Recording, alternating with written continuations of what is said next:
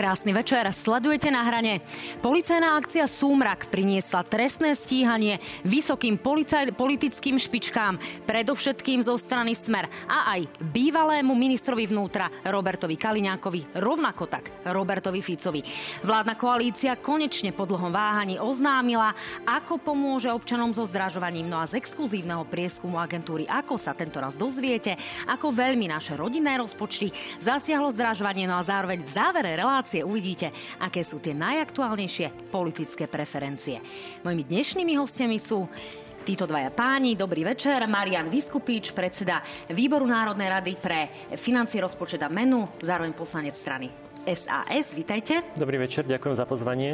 No a podpredseda strany Hlas, sociálna demokracia, Erik Tomáš. Vítajte aj vy, pán Tomáš. Dobrý večer. Dámy a páni, e, samozrejme sledujte aj našu stránku Noviny.sk, Noviny plus SK, naše podcasty no prostredníctvom aplikácie slido.com na stránke www.joj.sk. Posielajte aj vaše otázky, rada sa ich v závere relácie opýtam a potom samozrejme v tej facebookovej časti. Takže nech sa páči páni, začíname. Pán Tomáš, samozrejme tie úvodné otázky musia smerovať e, na vás, pretože vy ste dlho pôsobili v strane Smer sociálna demokracia. Ako vieme, akcia Súmrak, ktorá, ktorej aj názov výrazným spôsobom súvisí so Súmračnou ulicou, kde e, práve pôsobí cent, e, strana Smer, lebo tam má centrálu, tak práve tejto strany sa týkajú vlastne tie najnovšie obvinenia a aj obvinenia Roberta Fica. Už tu máme zároveň e, návrh na väzobné stíhanie Roberta Fica. Skončí táto situácia tak, že Robert Fico môže putovať z vášho pohľadu do väzby, ak s tým bude súhlasiť Národná rada a prokuratúra? No musíme počkať najprv, ako rozhodne generálny prokurátor, ktorý ten návrh môže a nemusí podať a potom všetko závisí od rozhodnutia Národnej rady. Ja za poslancov strany Hlas sociálna demokracia môžem povedať, že budeme hlasovať proti návrhu na väzbu Roberta Fica a ten dôvod je jednoduchý. My už neveríme orgánom činným v trestnom konaní, v ich objektivitu, v ich spravodlivosť, po tom všetkom, čo sa už prevalilo e, medzi časom, napríklad tá komunikácia vyšetrovateľov NAKY, e, medzi tým komunikácia pána Mikulca s nebohým pánom Lučanským. No, o ktorej média... pri súčasných no, no, eh, počkajte, obvineniach, ktoré sú veľmi ma, vážne. Ja tam aj pôjdem a veľmi rád sa o tom s vami budem rozprávať, len treba povedať, že prečo by sme nesúhlasili s takýmto eh, pretože naozaj teraz málo médiá o tom informujú, že sa prevalila SMS-ková komunikácia medzi ministrom vnútra a nebohým eh, generálom, bývalým policajným prezidentom Lučanským, kde jednoducho Mikulec, Roman Mikulec dáva jasné pokyny policajnému prezidentovi v živých kauzach a podobne. Nám je e, ľúto, že sa toto deje a preto hovoríme, že už neveríme v spravodlivé a zákonné riešenie, nehovoriac o tom, že je tu už 15 rozhodnutí ústavného súdu o protizákonnom postupe a preto nebudeme súhlasiť s návrhom na vydanie Roberta Fica do väzby. Človek by sa ale mohol pýtať, či to nie je práve preto, lebo práve vy ste boli dlhé roky súčasťou stranického života v strane Smer a boli ste pravou rukou Roberta Fica, boli ste pravou rukou 2006-2010 Roberta Kaliňáka. Čiže mohlo by to vyzerať, že je logické, že to e, vydanie na trestné stíhanie, na väzobné stíhanie jednoducho nemôžete podporiť? Nie, je to z dôvodov, pre ktoré som uvedol a nie je to len o mne, veď všetci moji kolegovia, ktorí sme v hlase, sme pôsobili v smere a na rozdiel odo mňa mnohí aj v iných vysokých funkciách, ale to s tým, to s tým nejako nesúvisí. A navyše chcem ešte povedať, lebo málo sa o tom hovorí, aby verejnosť vedela, o čo vlastne ide v tej celej kauze. Tu nejde o nejakú zlodejinu, ako hovoril pán Matovič, tu nejde o nejakú korupciu, tu nejde o nejaké ekonomické trestné činy, tu sa bavíme o tom, či došlo k ohrozeniu tzv. daňového tajomstva v prípade daňových deliktov pána Matoviča a pána Kisku. Teda či bolo alebo nebolo vo verejnom záujme záujme zverejniť práve dokumenty, ktoré potvrdzovali, že sa niečo dialo. Pretože napríklad treba povedať e, už e, a doplniť a skompletizovať tú informáciu. Vieme dobre, že pán Kiska už čeli obžalobe za zločin podvodu daňového, tak je to presne nazvané. A pán Matovič sa vyhol trestnému stíhaniu len kvôli premlčaniu skutku. Lebo vo, e, tá verejnosť môže mať proste dojem z toho, ako je to podávané, že je tam zločinecká skupina a podobne, aj o tom sa môžeme baviť, ako keby išlo naozaj o niektorý z trestných činov tejto kategórie, ktoré som vymenoval a o ktorom tu táto vládna koalícia celý čas hovorila. No, k momentu premlčania sa ešte dostaneme. E, pán Vyskupič, e, v tejto situácii ide naozaj o veľmi vážne e, skutky. Je to naozaj založenie a zosnovanie zločineckej skupiny, zneužitie právomoci verejného činiteľa, ale aj to daňové a bankové tajomstvo predovšetkým. Ako toto vnímate? Vaša strana hneď na začiatku, ako teda vyšla táto informácia najavo, predovšetkým teda v denníku N, tak ste povedali, že budete hlasovať a podporíte to vydanie Roberta Fica. Stále to platí?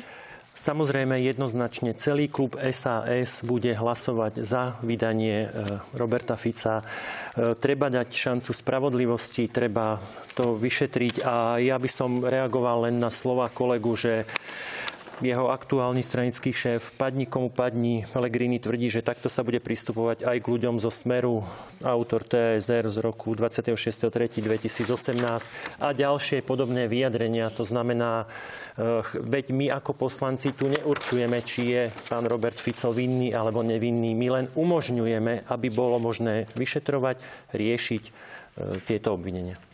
No a my tiež e, nespochybňujeme, že orgány činné v trestnom konaní majú vyšetrovať, ale toto rozhodnutie je o vydaní do väzby. Čiže aby sme boli presní. A keď hovoríte padni komu padni, tak potom by sa malo naozaj postupovať v tomto štýle. Prečo sa napríklad nerieši pán Mikulec? Nielen kvôli E, tomu, že sa objavili teraz tá komunikácia s pánom Lučanským.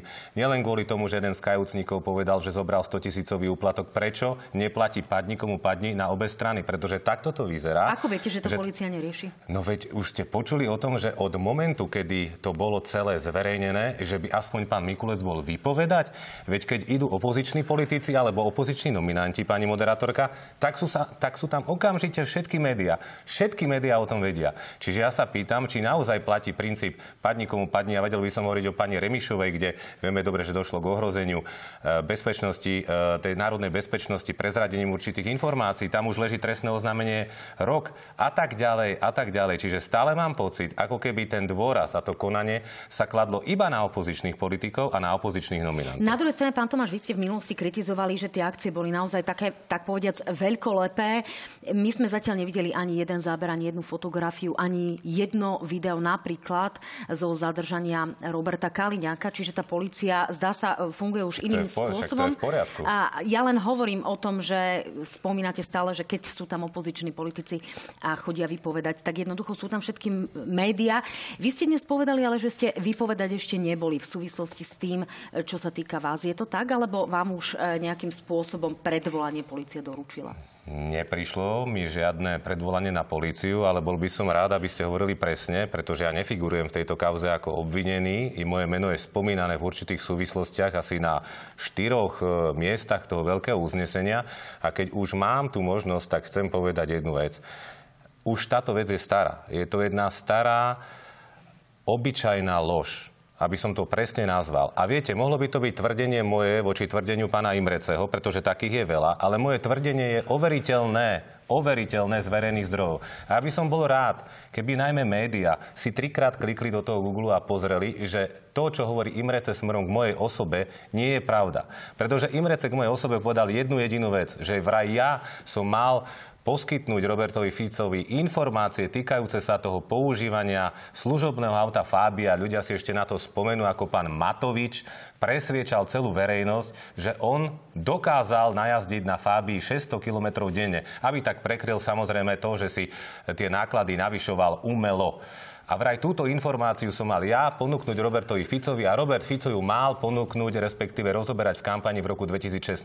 A je overiteľné, overiteľné, že sa to v roku 2016 nestalo, ale kauzu vytiahli samotné médiá v roku 2017 a bolo to na základe slobodného prístupu k informáciám. Bodka. Moje tvrdenie je overiteľné a tým pádom sa dá jasne skonštatovať, že e, pán Imrece nehovorí pravdu. Pán Tomáš, aby sme boli naozaj veľmi korektní, e, toto tvrdenie alebo tieto informácie zverejnila novinárka, o ktorej sú jasné dôkazy e, aj z trémy o tom, že komunikovala a robila veci na e, pokyn Mariana Kočnera, od ktorého potom dostávala nenáležité ano, výhody. A... Ale aby sme to uviedli naozaj na pravú mieru, v súvislosti s vašim menom sa tam objavujú informácie, že práve vy ste mali požiadať pána Imreceho o to, aby vám jednoducho nejakým spôsobom na stranické účely, predovšetkým na žiadosť Roberta Fica, e, vypracoval analýzu, daňovo, analýzu. daňovú analýzu um, firmy Region Press, teda firmy Igora Matoviča. Takéto stretnutie sa odohralo, e, nastala takáto situácia, žiadali ste pána Imreceho o takúto analýzu? Veď vám to vysvetľujem. nestalo a nie je to pravda. A navyše buďme korektní, Pán Imrece tvrdí, že som ho žiadal o nejakú analýzu v súvislosti s používaním spomínanej fábie. Povedzte to presne. A je overiteľné, že v roku 2016 sa to nepoužívalo v kampani, že tá téma ešte nebola a to, že to vyťahla pani... Ste Počkajte, ale skôr. ešte raz. Ale to, že to... Nie, pretože pán Imrece tvrdil, že sa to požiadalo a sa to použilo v kampani v roku 2016, čo nie je pravda. To je ten overiteľný fakt, pán Vyskupič. A tým pádom v 2017, že to vyťahla pani novinárka Rudkajová, to bolo v roku 2017 na základe zákona o slobodnom prístupe k informáciám. Hovorím, toto moje tvrdenie je overiteľné a bol by som rád, aby toto tvrdenie bolo naozaj médiami takto prezentované. Ináč e, ja hovorím, celá tá kauza e, toho trestného stíhania, lebo ľudia majú stále pocit, že tu sa stalo niečo obrovské, ale to, ten trestný čin zosnovania zločineckej skupiny bol podľa mňa naformulovaný len preto, aby sa to dostalo špeciálnemu prokurátorovi Lipšicovi. Lebo bez tohto trestného činu by išlo o ohrozenie daňového tajomstva a tam by sme sa, pani moderátorka, mali baviť, mohli baviť, či je vo verejnom záujme zverejňovať práve údaje o nejakých daňových deliktoch politikov. Pretože ak v minulosti bolo verejným záujmom zverejňovať niečo na opozičných politikov súčasných, tak si myslím, že by mal platiť rovnaký meter pre všetkých, alebo sa potom všetci dohodnime, že nie, nesmie sa to zverejňovať. Mimochodom, aj uznesenie, z ktorého citujete, by ste citovať nemali, pretože e, trestné konanie je neverejné, je neverejné, ale vy to napriek tomu robíte, lebo si myslíte, že je to vo verejnom záujme. Tak sa už teda dohodnime, no, ako to je. Uh, pán Tomáš, faktom je, že zverejňovať tieto daňové údaje začala strana Smer a nie len v rámci kampane. Uh, pamätáme si, ako teda aj Igor Matovič liezol na strechu svojej e, príbuznej, aby tieto dokumenty nejakým spôsobom e, zohnal. Ale naozaj, aby som bola korektná, treba povedať, že vy nie ste obvinení e, pretože skutok, ktorý sa má spájať s vami, má byť otázku premlčania.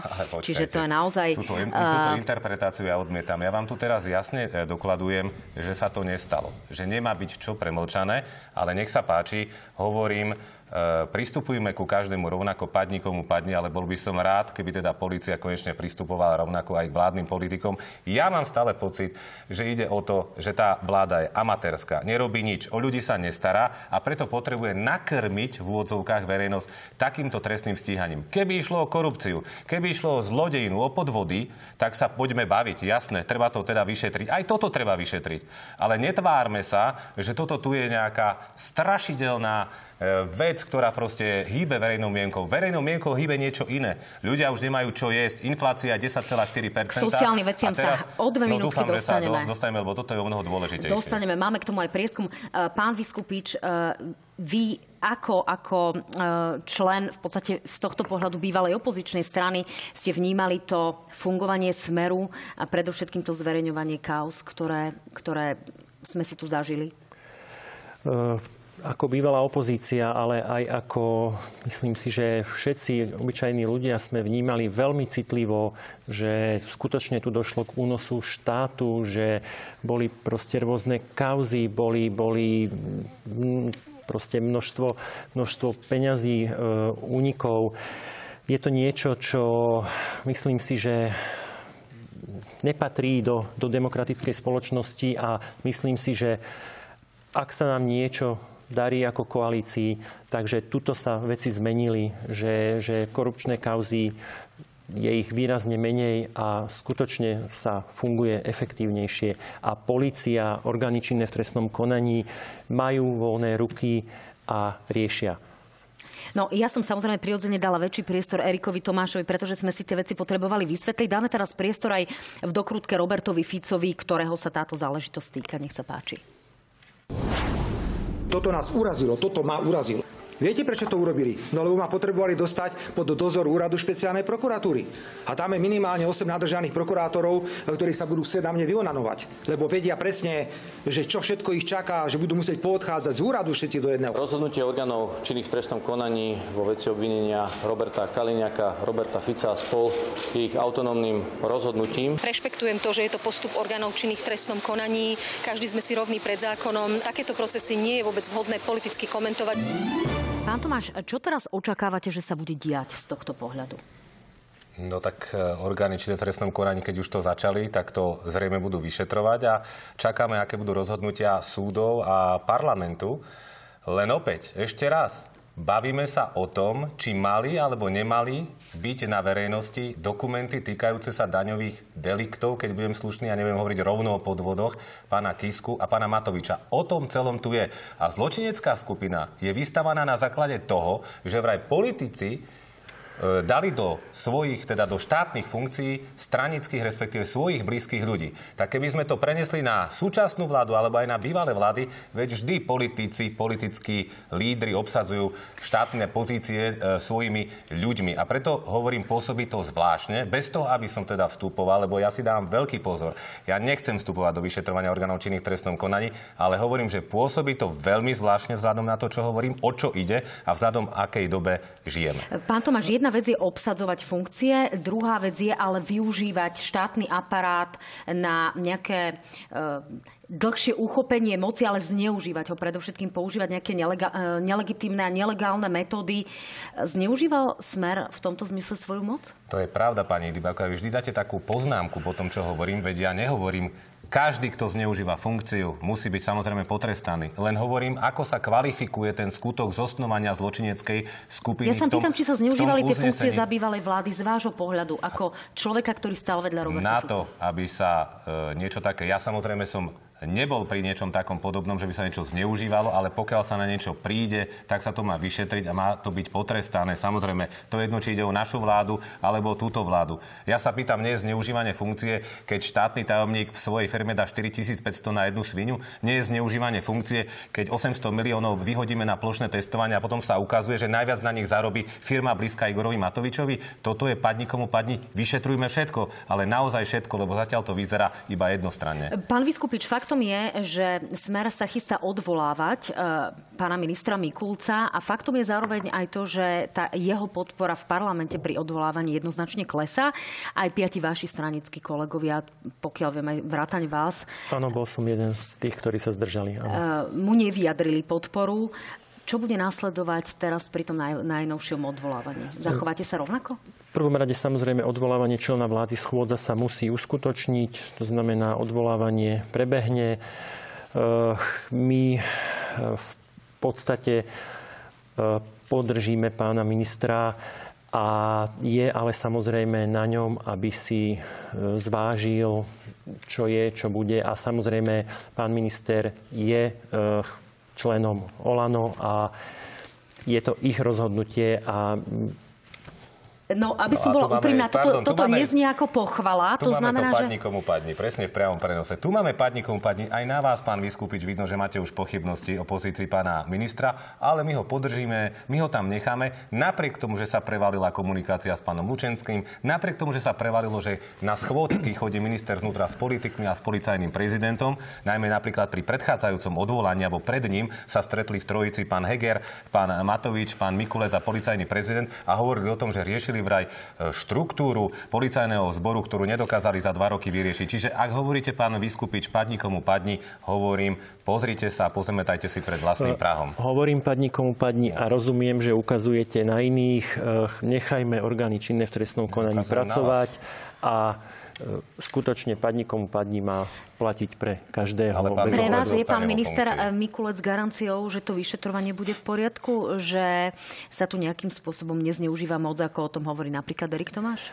Som presvedčený, že orgány činné v trestnom konaní, policia, na ktoré konec koncov pán minister nemá priamy vplyv, fungujú ďaleko lepšie ako v minulosti, majú, majú rozviazané ruky, konec koncov aj to vyšetrovanie pána bývalého prezidenta Kisku je toho dôkazom a som presvedčený, že tieto veci fungujú. Áno, je, vec... je fakt, že kauza KTAG je na, e, na súde. Nech sa páči, dokončite. Druhá vec je samozrejme uh, akoby, akoby politické vnímanie, ale ešte raz, to, to musí si pán minister zvážiť, ale Polícia si robí svoju prácu a v tomto má našu podporu aj pán minister, aj policia. No tak v tejto chvíli si pustíme práve do krútku s policajným prezidentom Štefanom Hamranom, ktorý bol môjim hostom v analýzach na hrane práve 5. E, apríla a vtedy ešte nebolo jasné, e, koho sa týka, možno to, o čom konkrétne hovoril. Nech sa páči. Máme tam ďalšiu politicky exponovanú osobu, ktorú vyšetrujeme a ktorú vyzerá to tak, že pravdepodobne aj obviníme. Ak prezradíte meno, budeme radi, ak nie, budeme to rešpektovať, takže verím, že ho prezradíte. Nie, nie, určite neprezradím, však kolegovia na tom prípade pracujú, zhromažďujú tam dôkazy, sám neviem, aká je dôkazná situácia, pretože ma neinformujú a toľko viem, že spred dvoch týždňov ma informovali, že tá dôkazná situácia je silná a smeruje pravdepodobne k obvineniu. Tu sa boje naozaj o charakter tohto štátu. Ten výrok bývalého politika že tá korupcia na najvyšších miestach neexistuje, bohužiaľ nekorešponduje s realitou. To znamená, pôjde sa aj po politikoch? Ja si myslím, že áno. Ak tam bude dôvod, tak určite áno. Čo na tieto slova hovoríte, pán Tomáš? No ja si myslím, že ste to aj presne zostrihali, že policajný prezident vlastne sám prezradil, že jednoducho vie o konkrétnych vyšetrovaniach. Všimnite si, že v jednej pasáži hovorí, že on samozrejme nie je informovaný a nevie, aká je dôkazná situácia. Potom v ďalšej časti hovorí, že dôkazná situácia je silná a nejakého politika obviníme, ako môže policajný prezident prejudikovať, či niekto bude alebo nebude obvinený. Toto svedčí o tom, že niečo nekále sa v tej e, policii deje. Viete dobre, že pán Hamran už mal aj viaceré politické vyjadrenia, že sú tu nejaké temné sily a podobne. Policajný prezident by mal používať policajný jazyk striktne a informovať iba už o kauzách, respektíve o prípadoch, kde bolo znesené e, obvinenie. A jednoducho takto to bohužiaľ je a preto my nevnímame, že je tu snaha o zákonný a spravodlivý postup. Veríte pánovi Hamranovi viac ako pánovi Mikulcovi, pán Vyskupič? E, čo sa týka ich práce, veríme obom a takto má byť. Politik nemá byť žiadny chránený druh. Proste ak politik akejkoľvek strany je zapojený do korupcie, prekračuje svoje právomoci, ja neviem čo ďalšie, jednoznačne má byť vyšetrovaný a policia má mať voľné ruky. Ale to je v poriadku, ale nemôže policajný prezident prejudikovať, že nejaký politik bude obvinený, pretože potom to naozaj vyzerá tak, že sa koná na politickú objednávku. Nehovoriac o tom, že na začiatku volebného obdobia Igor Matovič tvrdil a ukazoval prstom na opozičných politikov, vy len ticho šukajte nohami, kým si po vás nepríde naka. Je toto podľa vás, pán Vyskupič, normálne? Ja nespochybňujem, nech sa vyšetruje všetko, ale toto sú všetko znaky toho, že pochádzajú tie pokyny na policajné vyšetrovanie z politických Nechajme vládnych políciu robiť si svoju prácu a čím menej to my ako politici budeme komentovať, tým si myslím, že to bude lepšie. Počkáme si na dôkazy, aké naozaj predložia orgány činné v trestnom konaní a či vlastne ustoja tú dôkaznú situáciu. Páni, poďme ale k prieskumu, e, ktorý práve pre reláciu na hrane e, realizovala agentúra AKO. Ten prieskum sa týka toho, aké náklady majú naše domácnosti práve po zvýšení cien v obchodoch a aj v službách. Tuto už vidíme o tom, že ceny vôbec nestúpli a náklady domácnosti vôbec nestúpli, hovorí len 2,5 opýtaných. Nárast o čiastku do 50 eur uvádza 14,8 opýtaných, e, nárast do sumu 51 až 100 eur uvádza 30,7% opýtaných, o 101 až 250 eur narastli náklady 34 a 3 desatinám percenta opýtaných. Nárast o viac ako 250 eur uvádza 8,8% opýtaných. No k otázke sa nevedelo vyjadriť takmer 9 Páni, keď sa na to pozrieme z pohľadu toho, kto najčastejšie hovorí o náraste, sú to ženy stredné vekové kategórie, teda ľudia vo veku od 34 do 65 rokov, menej vzdelaní opýtaní obyvateľia Trenčianského, Bratislavského a Žilinského kraja, obyvateľia maďarskej národnosti, no a voliči strán Smer, Kotlebovci, SNS Republika, Smerodina a aj Hlas. Konkrétne výsledky nájdete aj na našej stránke noviny.sk. Tam máte aj tzv. druhotné triedenie. Pani, ako toto vnímate naozaj v tej najväčšej kategórii 101 až 250 eur, tam je až skoro 35 e, opýtaných, 51 až 100% uvádza 30% opýtaných. Vlastne dramatické čísla uvádza, uvádzajú dvaja ľudia z troch. Čo na to hovoríte, pán eh, Skupič? Treba povedať, že samozrejme zdražovanie je realita. Vidíme, inflácia dosiahla eh, v marci dvojciferné číslo je na 10% čiže Zdražovanie tu máme. Vôbec sa nečudujem, že ľudia to vnímajú. Samozrejme, vnímame to všetci. Ja si myslím, že to je to je fakt. E, čo sa týka tohto prieskumu samotného, samozrejme ešte treba pozrieť sa na to, že viete, že v tej kategórii 100 až 250 eur nárastu to inak vníma človek, ktorý má povedzme ako rodina príjem 2200 eur a inak ten náraz vie vyzerať pri vyššom príjme. Čiže toto treba akoby tiež brať do úvahy, ale to nemení nič na tom, že e, ten náraz tu je a že ho ľudia vnímajú a ja som presvedčený, že je to aktuálne možno jedna z naj pálčivejších tém dneška. Ľudia to tak vnímajú, práve sme to v tom prieskume videli. Je to úplne zjavné. Pán Tomáš, aj vaši voliči sa podľa tohto prieskumu zjavne stiažujú naozaj na to zdražovanie, že ho cítia. Eh, dá sa to tak vnímať, alebo eh, to vnímate, že je to ešte horšie, ako to vnímajú vaši voliči? My máme signály od našich voličov a podľa mňa to musia mať všetky politické strany, že to zdražovanie veľmi cítia, pretože ono objektívne vysoké je. Je to historické zdražovanie, preto sa nemôžeme čudovať ani tomuto prieskumu prieskumu, veď len za marec je inflácia vyše 10% na dôchodcovská inflácia 11% Prvýkrát za 10 rokov reálne mzdy budú klesať, to znamená platy očistené o infláciu, budú si môcť menej ľudia dovoliť. Dôchodky stúpli iba o 1,3% Ale ja vám poviem, čo nám naši voliči ešte hovoria, a určite nielen naši, že vláda s týmto zdražovaním nič reálne nerobí. Konečne dnes predstavila nejaký balík opatrení, ale ten vôbec nie je dostatočný a môžeme sa to, o tom hneď začať rozprávať. Áno, my to o chvíľku uvidíme. Nech sa páči. Uh, uvidíme tie čísla. Práve, ak, sú, nech sa páči. Ak by som Skubič. mohol len reagovať, nie je to, že vláda doteraz nič nerobila. Sú, sú zastropované ceny elektrickej energie pre budúci rok aj ďalší rok. To je, to je veľká vec. Riešia sa kotolne, ktoré, ktoré teda no, môžu poďme sa ale rozprávať o tom, čo naozaj... Takže aj doteraz sa niečo riešilo. Dnes predstavila e, koalícia, aj keď konkrétne bez vašej strany, sú to predovšetkým 100-eurové e, príspevky pre deti. Tuto vidíme, každé dieťa a aj e, teda tým pádom jeho rodič dostane 100 eur. 100 eur dostane aj rodina v hmotnej núdzi. Jednorazový príspevok dostanú opatrovateľi a osobní asistenti. Rovnako to bude 100 eur. Rovnako ide o náhradných rodičov. E, to znamená, že ide o pomerne veľkú skupinu ľudí a rovnako tak ide o ľudí, ktorí nemali, e, nemali nejakým spôsobom e, uznaný nárok na dôchodok, ale ide o ľudí vo veku 60 až 62 rokov. Takto o tom hovoril pán minister Krajniak. Pán Vyskupič, vy ste tam neboli. Vy nesúhlasíte predovšetkým s tým, že by to mali zaplatiť oligopoly a monopoly. Naozaj v tejto situácii je na mieste sa rozprávať o nejakých poučkách, prečo to neplatiť zo zvýšených daní, keď tak je tá situácia taká treba zlá? Jednoznačne povedať, že aj v koalícii situácia nebola, že jedna strana nechce pomáhať a iné chcú. Nie.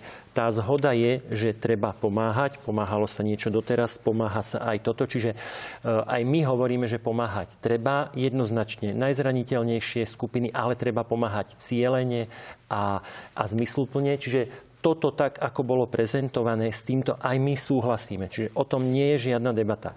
Debata je o dvoch veciach, že máme pomáhať do tej miery, do akej si to vie štát dovoliť. To je jedna vec, pretože v momente, keď zabezpečíte rozvrat verejných financií, tak potom nie, že nepomôžete v konkrétnych oblastiach, ale nebude fungovať takmer nič. A toto spôsobí a rozvrat verejných nie, financií? To, toto je úplne v poriadku. Aj my e, hovoríme tak, ako to pán minister Krajniak prezentoval v tej sume, povedzme, spomínaných bolo 133 miliónov. To je úplne v poriadku, s týmto sme my OK. E, dve veci ďalšie sú vlastne akoby tým jablkom sváru a to je to, že odkiaľ na to zobrať zdroje, kde my jasne hovoríme, že zvýšenie daní nie je liek na infláciu, zvýšenie daní nie je liek na to, aby sa ľudia mali lepšie. Takže my aj preto sme neboli na tlačovej konferencii, lebo nesúhlasíme s tým, odkiaľ tie zdroje majú pochádzať. A potom teda ďalšia vec je tá miera, že ak robíme plošné opatrenia, tak nejak pomôžeme všetkým, aj deťom pána Tomáša, aj mňa, aj, aj pána predsedu parlamentu, ktorí ozaj tú pomoc nepotrebujeme. A o to menej potom pomôžeme tým núdznym, tým zraniteľným. Čiže toto sú tie veci, kde sa ako koalícia líšime. Kde my hovoríme cieľene, jasne a do miery, do ktorej to dáva zmysel. Pán Tomáš, vy ste dnes povedali na tlačovej konferencii, že áno, toto podporíte, ale je toto minimum prakticky a, a z vášho pohľadu nedostatočné, čo vláda predstavuje a zároveň budete mať ďalšie požiadavky. E, prečo toto nestačí? Nie, trochu ináč sme to povedali, pretože vy ste predstavili tu e, na slajde iba tú jednorázovú pomoc, ale tá pomoc mala dve časti.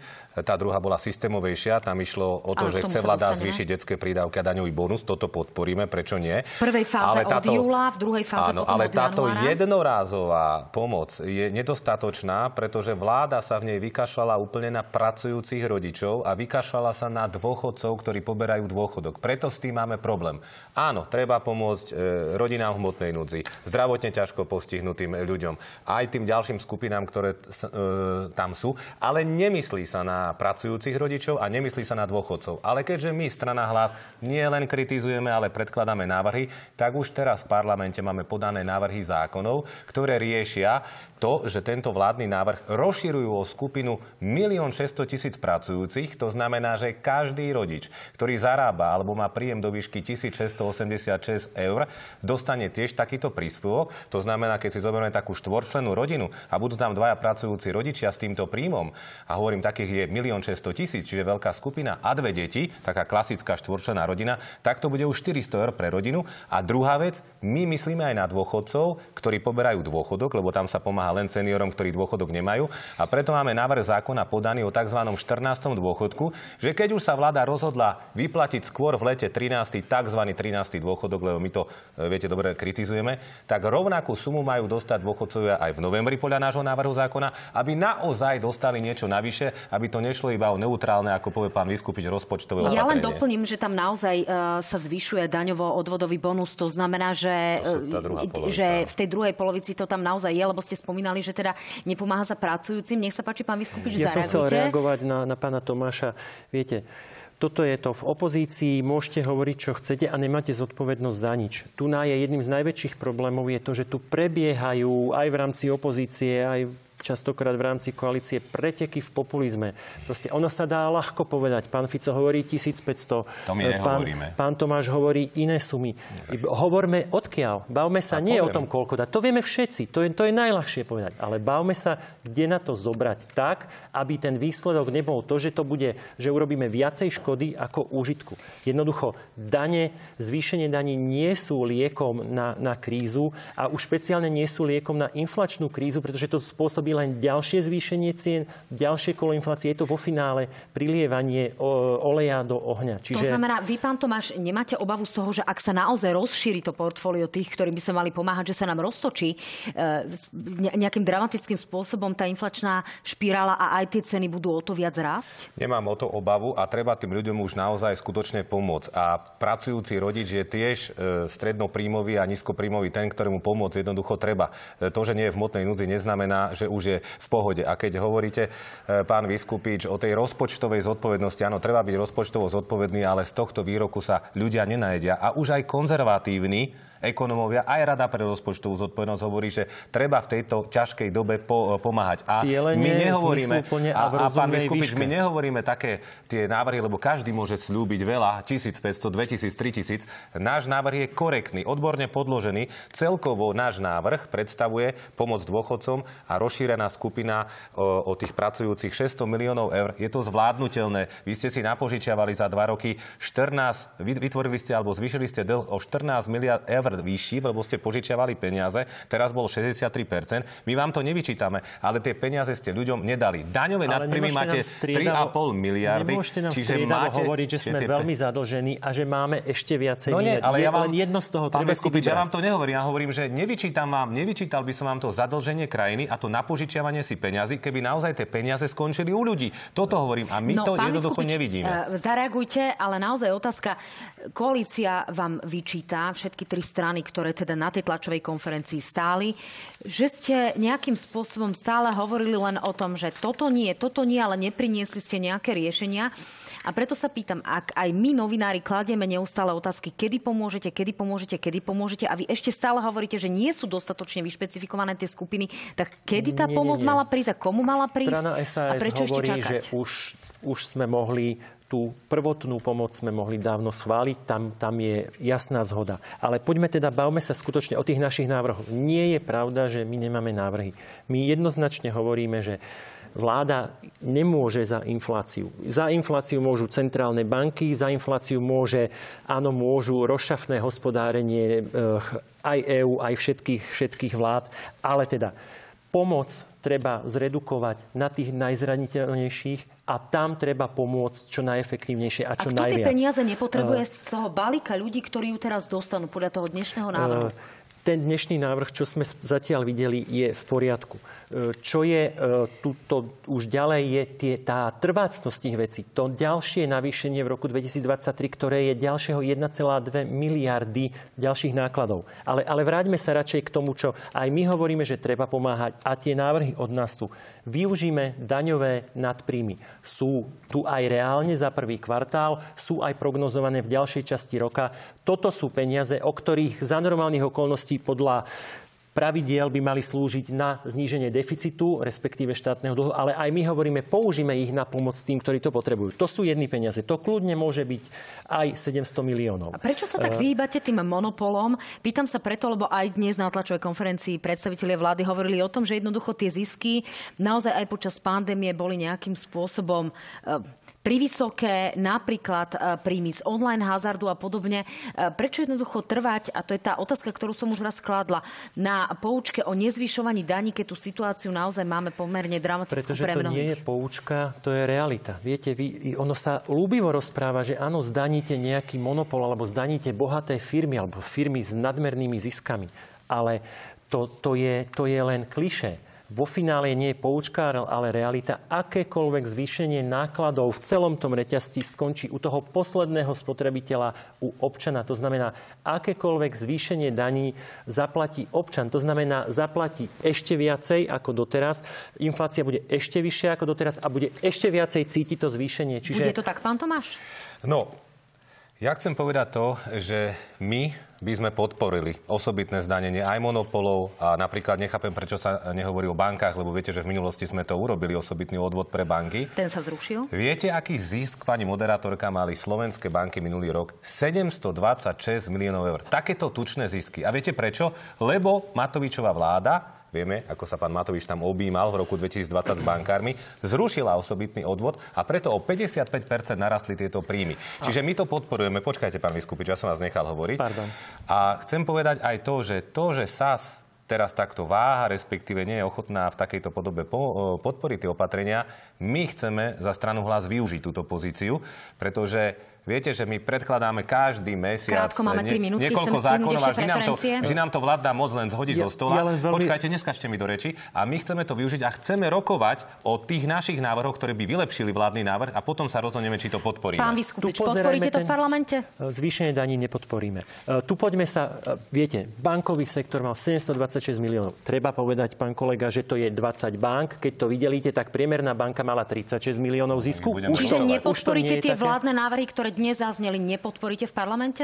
E, nepodporíme, čo sa týka zvýšenia daní, nepodporíme. Čo sa týka návrhov ako formy pomoci, tak šťasťou sme OK, tu vieme podporiť a šťasťou nie sme OK, ale stále vedia prebiehať Ďakujem pa- pekne páni, ideme na preferencie, máme záverečné dve minúty, nech sa páči. Ak by sa teda voľby konali dnes, tak by v parlamente sedeli tieto strany. Hlas sociálna demokracia by získal 18,9%, Smer 14,5%, druhá priečka, SAS na tretej priečke 14%, Oľano 8,9%, Progresívne Slovensko 8,7%, Smerodina 6,6%, KDH 6,5%, Republika 6,2%, SNS 3,9%, Kotlebovci 3%, Aliancia 2,5%, Maďarské fórum 2%, strana za ľudí 2%, ostatné strany, ako vidíme, by získali menej ako 2%.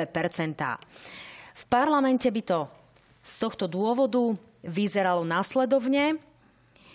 Hlas by získal 34 mandátov, Smer 26, SAS 25, Oľano 16, Progresívne Slovensko 15, Smerodina 12, KDH 11 a Republika 11. Pán Tomáš, jednu veto, ako to hodnotíte? Jednou vetou veľmi pekne ďakujeme, s pokorou príjmame, sú to preferencie, môžem slúbiť, že budeme naďalej makať tak ako doteraz a, a nech sa ľudia nenechajú odradiť snahami očierniť nás zo strany vládnej koalície. Budeme robiť naďalej a budeme hlasom týchto Pán ľudí. Vyskupič, e, neklesnú nám, vám percenta, ak e, naozaj nepodporíte tie opatrenia vlády? Viete čo, treba vždy povedať to, že všetky tie opatrenia niekto platí tu sú ľudia, ktorí tvoria hodnoty, ktorí tie opatrenia musia zaplatiť. Takže naši voliči, verím, vnímajú aj toto. Tiež by som chcel poďakovať za podporu našim voličom a vážime si ju, veľmi si ju vážime. Ešte stihneme jednu otázku, pán Tomáš, je pre vás. Kedy bude konečne už to referendum, pýta sa Zuzana, prostredníctvom aplikácie Slido? My sme chceli opakovať e, tú petičnú akciu o referende, ale prišla vojna, tak už nám v tom čase neprišlo to vhodné. Ideme si sadnúť s opozičnými stranami a chceme prísť. Môžem pri tej protosti povedať jednu vec, že pokiaľ by naozaj sa potvrdilo, že sa spojí hlasovanie o pomoci ľuďom s nedôverou vláde, tak strana hlas bude samozrejme hlasovať za vyslovenie nedôvery vláde. Tak páni, toto boli posledné slova. Pán Vyskupič, jedna krátka reakcia. Asi to nepodporíte. Dá sa očakávať. Páni, ďakujem pekne, že ste boli mojimi hostiami. Dámy a páni, ďakujem pekne aj vám. Verím, že sa o pár minút uvidíme na Facebooku, na profile Na hrane TV Joj. Majte sa fajn. V útorok vás čakajú analýzy na hrane. Dobrú noc.